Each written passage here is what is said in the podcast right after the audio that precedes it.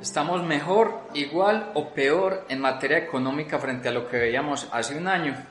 Si tratamos de responder esa pregunta mirando los datos más recientes en torno a la enfermedad, posiblemente la respuesta va a ser negativa.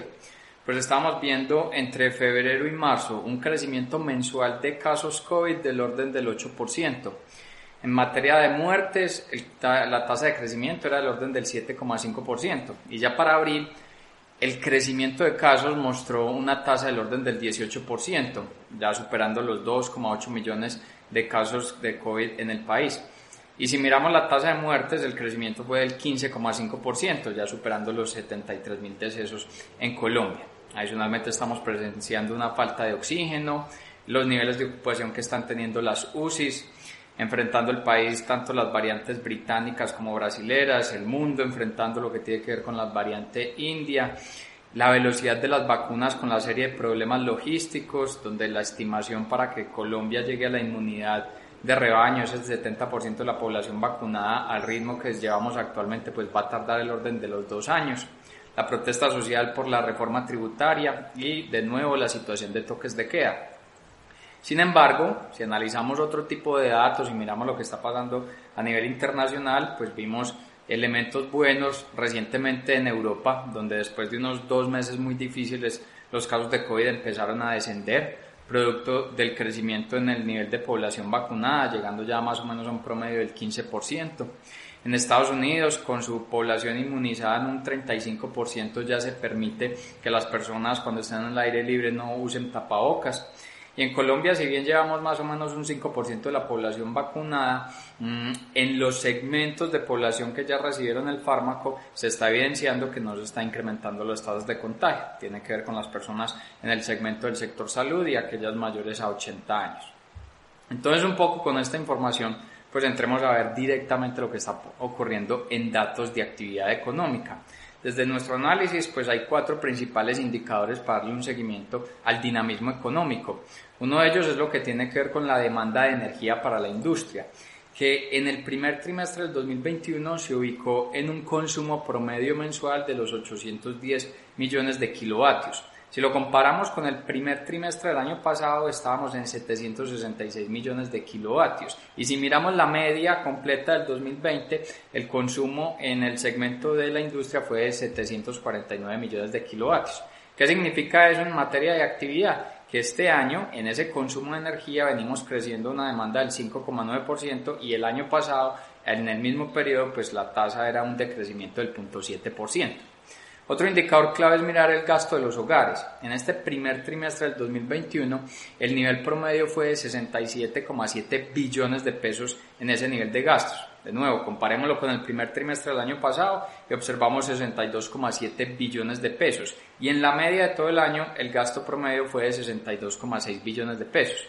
Eso que nos mostraría en el nivel de gasto de los hogares, el crecimiento de este primer trimestre fue del 8,3% y en el primer trimestre del año pasado era del 7,8% con un tema importante analizar. Este primer semestre del 2021 pues hemos enfrentado la, la, pandemia. En el primer trimestre del año pasado los efectos de pandemia se empezaron a generar más o menos hacia la segunda, tercera semana de marzo.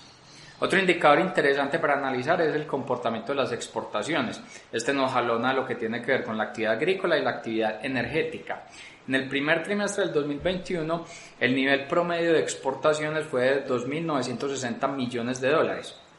Primer trimestre de 2020, 2.933 millones de dólares. Media del año pasado, 2.588 millones de dólares. Entonces, de nuevo, en datos comparativos, este año, el nivel de exportaciones venimos creciendo a una tasa del 4,3%. El año pasado, en el primer trimestre, eh, presenciamos una disminución del 7,7%.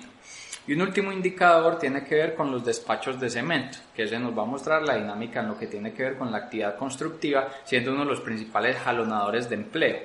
Si analizamos el primer trimestre del 2021, estamos viendo unos despachos promedio mensuales de cemento de un millón, un millón de toneladas.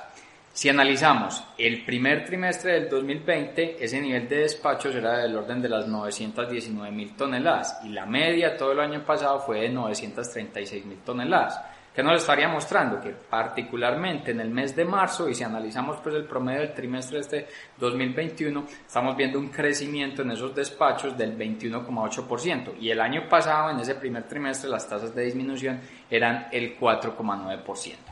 Estos cuatro indicadores de actividad y de dinámica económica nos están mostrando unos mejores resultados en este primer trimestre del año, con un comportamiento lento en enero, producto de los efectos secundarios de las festividades de diciembre que conllevaron pues a los contagios en enero, y una marcada recuperación en marzo. ¿Qué estaremos viendo en los próximos meses? Abril, sin lugar a dudas, fue una actividad muy débil, muy probablemente mayo nos va a mostrar una transición y posteriormente ya una mejor dinámica en lo que tiene que ver con actividad económica. El origen de estos resultados de actividad económica pues tiene que ver con lo que ocurra a las empresas en niveles de operación. Con los datos que tienen que ver con el pulso empresarial, donde el DANE hace una encuesta al orden de unas 6.600 empresas, se veía que a mediados del año pasado, en momentos muy críticos de la pandemia, las empresas en el país, o más bien las empresas que estaban operando en el país en la media de sus diferentes sectores era el 62%. Para febrero del 2021 estamos encontrando el orden del 86% de las empresas operando y solamente el 2% está en un cierre temporal y el 11,1% se encontraba en una operación parcial. Ese comportamiento pues es diferente por tipos de sectores. Si miramos actividades como el sector farmacéutico, el de servicios profesionales, eh, las empresas operando están casi que al 100%, diferente en un segmento como el entretenimiento que a febrero del 2021 las empresas que están operando es el 45%. Estos elementos que son favorables en niveles de actividad empresarial, que son los resultados de esa actividad económica que veíamos y analizábamos anteriormente, pues van a tener unos efectos favorables en materia de empleo. Sin embargo, los retos están en que cuando las economías se enfrentan fenómenos como guerras, eh, desastres naturales y efectos de pandemia, los efectos frente a productividad se van a ver afectados durante los próximos dos años. Cuando se pasan las guerras, se estima que los efectos negativos en productividad durante los próximos dos años es del 12%, en elementos que tienen que ver con desastres naturales es del orden del 7% y cuando es pandemia es más o menos el 6%. Independiente de eso, pues la pandemia está generando un marcado nivel de inserción digital y grandes avances en materia científica y eso hará más preparados a las empresas para el futuro.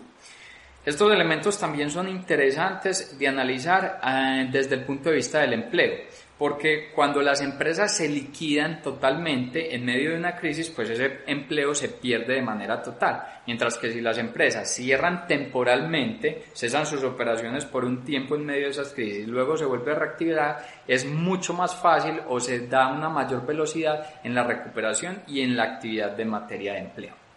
Básicamente con estos datos entonces ¿qué estamos encontrando? Nuestra estimación es que para el primer trimestre del 2021 nuestra economía habrá mostrado un crecimiento más o menos del 0.8%. Si lo comparamos con el primer trimestre del año 2020, la economía creció en ese momento al 0.7%, con una marcada diferencia nuevamente. El primer trimestre del año pasado tuvimos una buena actividad en enero y en febrero porque no había efectos de la pandemia, mientras que en el primer trimestre del 2021, en todos los tres meses estamos viendo los efectos de pandemia. Otro dato clave es que cerramos marzo más o menos con un nivel de desempleo de desocupados de 3,4 millones de personas. Eso es un indicador de desempleo del 14%. Y el año pasado tuvimos momentos como mayo con nivel de desocupados del orden de los 4,8 millones de personas, tasa de desempleo del 21,4%. Entonces nos está mostrando un indicador importante en materia de recuperación. En el global, estimamos que el 2021 nos va a mostrar un crecimiento económico del 5,1%, es decir, que no alcanzaremos a borrar las pérdidas del 2020 y para el 2022 estaríamos creciendo el 3,5%, es decir, que el 2022 pues será el año ya de una plena recuperación económica en nuestro país con algunas advertencias, algunos retos, y es que el 2022 pues, va a estar favorable por estar influenciado por la erradicación plena de la enfermedad, pero vamos a estar enfrentando ley de garantías y el posible viraje político que presente el país ante unas nuevas elecciones presidenciales.